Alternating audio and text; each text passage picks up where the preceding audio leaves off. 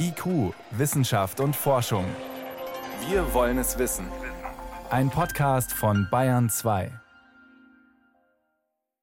Wissenschaftlern aus Cambridge in England ist es gelungen, ein winziges Bakterium künstlich herzustellen. Sie haben es am Computer konstruiert und dann ein lebendes Bakterium nach diesen Bauplänen zusammengebaut. Klingt jetzt fast wie Bauen mit Legosteinen. Mein Kollege Michael Lange ist Spezialist für Biotechnologie und ähm, das klingt jetzt nicht ganz neu. Etwas Ähnliches gab es schon mal. Was unterscheidet denn dieses neue Bakterium von dem, das damals hergestellt wurde?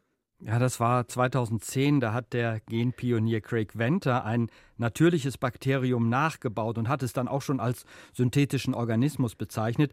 Das war so ein ganz einfaches Bakterium namens Mycoplasma, aber er hat es im Grunde genommen einfach nur kopiert. Dann hat er 2016 das nochmal ein bisschen verändert, indem er einfach Gene weggelassen hat und ein Minimalbakterium mit weniger Genen hergestellt hat. Aber auch das war im Grunde genommen noch eine veränderte Form dieses Bakteriums Mycoplasma. Und jetzt ist tatsächlich ein größeres Bakterium von Grund auf neu konstruiert worden. Es ist wirklich im Labor aus künstlichen DNA-Bausteinen zusammengesetzt worden. Das heißt, die Wissenschaftler jetzt haben einen Organismus nach Wunsch neu geschaffen? Nein, das wollen sie in Zukunft, das haben sie aber noch nicht. Das, was jetzt geschaffen wurde, ist nach einem Vorbild entstanden. Als Vorbild diente ein natürliches Bakterium, Escherichia coli heißt das. Das mhm. ist das Haustier der Wissenschaftler, das haben sie im Grunde genommen auch nachgebaut.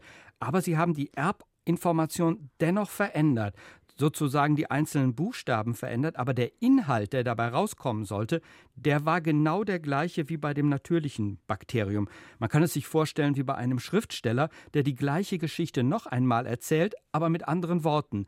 Und die mhm. Aufgabe war, es musste effektiver sein. Es musste besonders effektiv sein.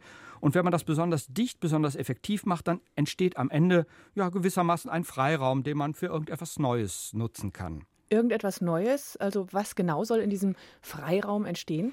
Ja, dieser Freiraum ist eigentlich nicht so ein richtiger Freiraum. Es sind eigentlich ja wie drei neue Tasten auf einer Tastatur. Wenn man da jetzt neben den Tasten, die man alle schon hat, noch drei unbeschriftete hätte, dann kann man sich ja zum Beispiel überlegen, ja, nutzt man die als Ö oder Ü oder Ä und dann hat man eine Möglichkeit, neue Worte zu schreiben. In Deutsch ist das ja sehr sinnvoll, diese Buchstaben zu haben. Im Englischen braucht man sie nicht. Mhm. Also da hat man jetzt gewissermaßen neue Buchstaben im Code des Lebens und die DNA-Sprache, die kann damit jetzt neue Sachen ausdrücken. Also neue Informationen heißt in dem Fall neue Substanzen. Also Substanzen, ja, die irgendwie bisher nicht von Lebewesen hergestellt werden konnten und jetzt können sie von Lebewesen hergestellt werden. Das heißt konkret, welche Stoffe könnten diese künstlichen Bakterien herstellen?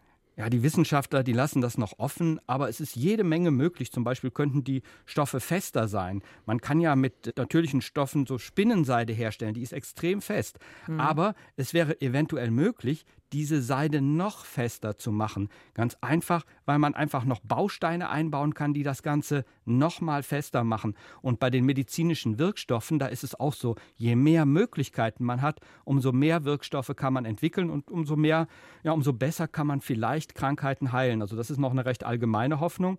Aber dieses Bakterium, das ist schon mal ein Werkstoff, mit dem man da was machen kann. Also ein Hilfsmittel für die Wissenschaftler, solche Dinge herzustellen. Ein künstliches Bakterium für die Biotechnologie. Jetzt ist es da. Könnte das auch zur Bedrohung werden?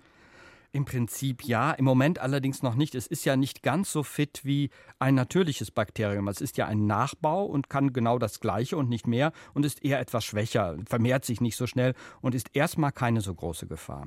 Klingt so halb beruhigend, wenn ich Ihnen zuhöre. Könnten Militärs und Bioterroristen das nicht nutzen, dieses künstliche Bakterium, um eine Biowaffe draus zu bauen?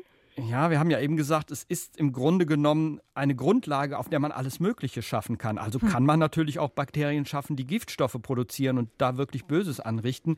Bioterroristen können das im Moment noch nicht, weil es wirklich Hightech ist. Aber Militärlabors arbeiten natürlich daran und da besteht natürlich die Gefahr, dass auch in Zukunft solche Biowaffen produziert werden können und da sollte man sicher aufpassen.